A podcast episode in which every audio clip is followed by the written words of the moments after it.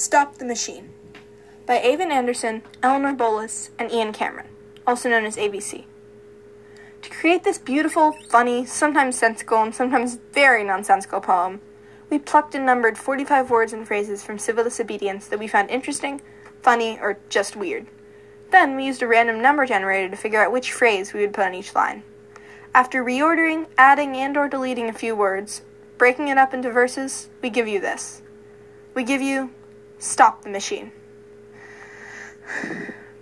Defender of the Constitution, stop the machine. It is a democracy.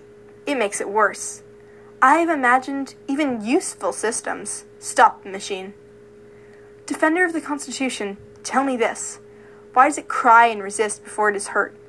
Why does it not cherish the first blush of sin? Stop the machine.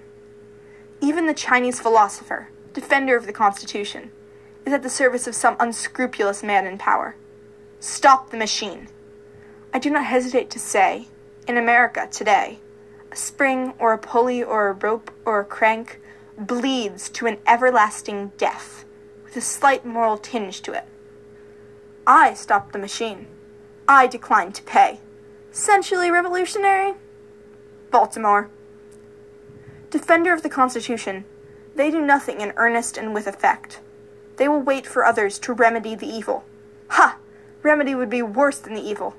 This is why we must stop the machine. Bonus content, Thoreau's food metaphors. In the midst of a huckleberry field, an acorn and a chestnut fall side by side, and this kind of fruit is holding a pint of chocolate. Thank you for listening.